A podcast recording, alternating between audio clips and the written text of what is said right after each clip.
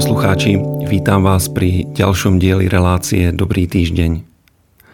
Dnes pokračujeme v sérii Cesta lásky a položíme si otázku, prečo vlastne slúžime Bohu a nasledujeme Krista. Je to z donútenia alebo z lásky? Minulý týždeň sme sa začali rozprávať o láske, predstavili sme si Božiu lásku ako základ všetkého, ako niečo, čo bolo na začiatku všetkých vecí a k čomu všetko smeruje – Boh nás stvoril z lásky. Miluje nás, chce, aby sme my milovali Jeho, aby sme milovali blížnych a aby sa v nás sformoval Jeho charakter. Boh miluje človeka, miluje padnuté hriešné ľudstvo a chce ho zachrániť. Toto platí od začiatku ľudských dejín. Od pádu človeka do hriechu Boh pripravoval plán na jeho záchranu skrze židovský národ priniesol na svet svoj zákon, aby ukázal ľuďom ich hriešnosť a potrebu Mesiáša. Mojžišov zákon, hoci je dokonalý a svetý, nikdy nemohol byť prostriedkom na záchranu ľudstva. Lebo žiaden človek, ani ten najmorálnejší z ľudí ho nedokázal naplniť a získať si tak spasenie prostredníctvom vlastných skutkov spravodlivosti.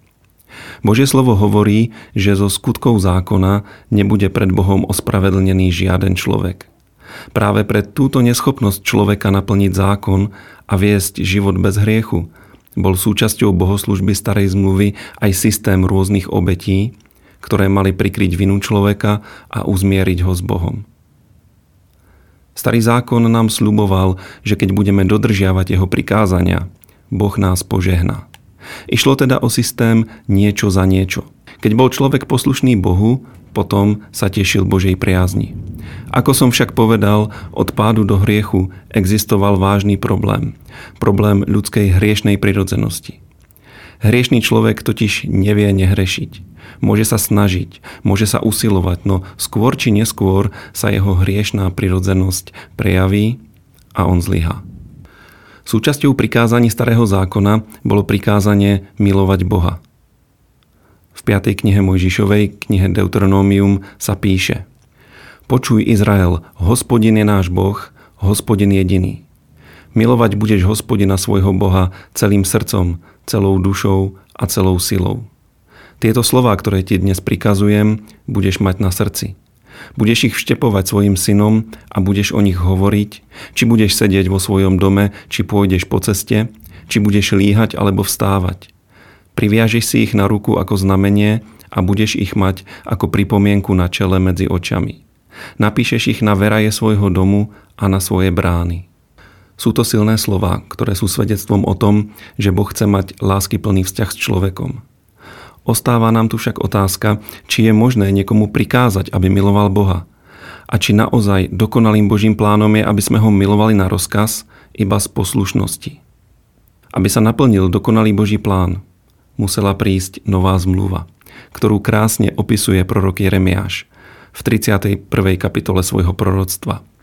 Hľa, blíži sa čas, znie výrok hospodina, keď uzavriem novú zmluvu s domom Izraela a s domom Júdu nie takú zmluvu, akú som uzavrel s vašimi otcami, keď som ich uchopil za ruku, aby som ich vyviedol z Egypta. Oni totiž moju zmluvu porušili, hoci som bol ich pánom, znie výrok hospodina.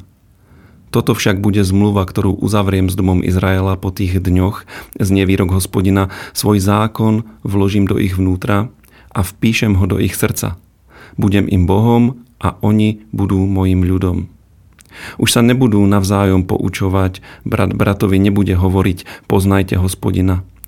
Lebo všetci ma budú poznať od najmenšieho až po najväčšieho znie výrok hospodina, pretože im odpustím viny a na ich hriech nebudem viac spomínať. Podstatou novej zmluvy teda nebude tlak zvonka alebo vyučovanie o Bohu či prísne prikázania zákona. Nová zmluva bude o osobnom vzťahu človeka s Bohom, o osobnom poznaní Boha a o odstránení všetkých prekážok medzi Bohom a človekom.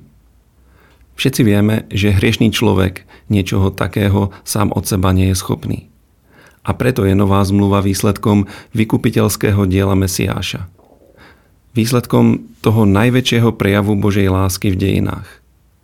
Naše obrátenie ku Kristovi a viera v jeho smrť a vzkriesenie nám priniesla znovu zrodenie. Nový začiatok vzťahu s Bohom, nezaťažený dedičným hriechom a väčší život, ktorého podstatou je osobné poznanie Boha a Pána Ježiša Krista. Aj v Novej zmluve je podstatou našej zbožnosti milovanie Boha. Aj dnes Boh chce, aby sme ho milovali a aby naša láska k nemu bola hlavnou motiváciou každého konania v našich životoch. Pán sa trikrát opýtal apoštola Petra, miluješ ma? Aj my si potrebujeme položiť túto otázku. Milujeme Boha. A prečo ho milujeme? Milujeme ho preto, že sa bojíme pekla a Božieho trestu. Milujeme ho preto, že nám to niekto prikázal. Alebo ho milujeme preto, aký dobrý je a čo pre nás urobil. Milujeme ho preto, že nám prijavil svoju lásku a skrze Krista nás zachránil pred zatratením. Milujeme ho preto, že po ňom túžime a chceme, aby vládol nad každou oblasťou nášho života. Všetci intuitívne cítime, že milovať niekoho z donútenia nie je dokonalá láska. Nie je to láska, po ktorej Boh túži. V textoch Novej zmluvy nájdeme ten správny dôvod, prečo máme Boha milovať.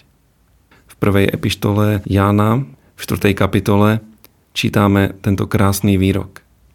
My milujeme Jeho, pretože On prvý miloval nás. Teda čím viac spoznávame pána, jeho slovo a to, čo všetko pre nás urobil, tým viacej vďačnosti prežívame a tým viac ho milujeme. A čím viac milujeme, tým radostnejšie a horlivejšie mu slúžime. Toto je náboženstvo novej zmluvy. Láska, ktorá vedie k láske. Láska, ktorú žiadna sila neporazí ani neprekoná. O týždeň si povieme niečo o našej láske k ľuďom. A dnes sa s vami lúčim želaním, nech všetci stále viac a viac spoznávame veľkosť Božej lásky k nám, nech to mení naše srdcia a postoje a nech nás toto poznanie učiní použiteľnými pre službu pánovi v tejto generácii. Majte dobrý týždeň.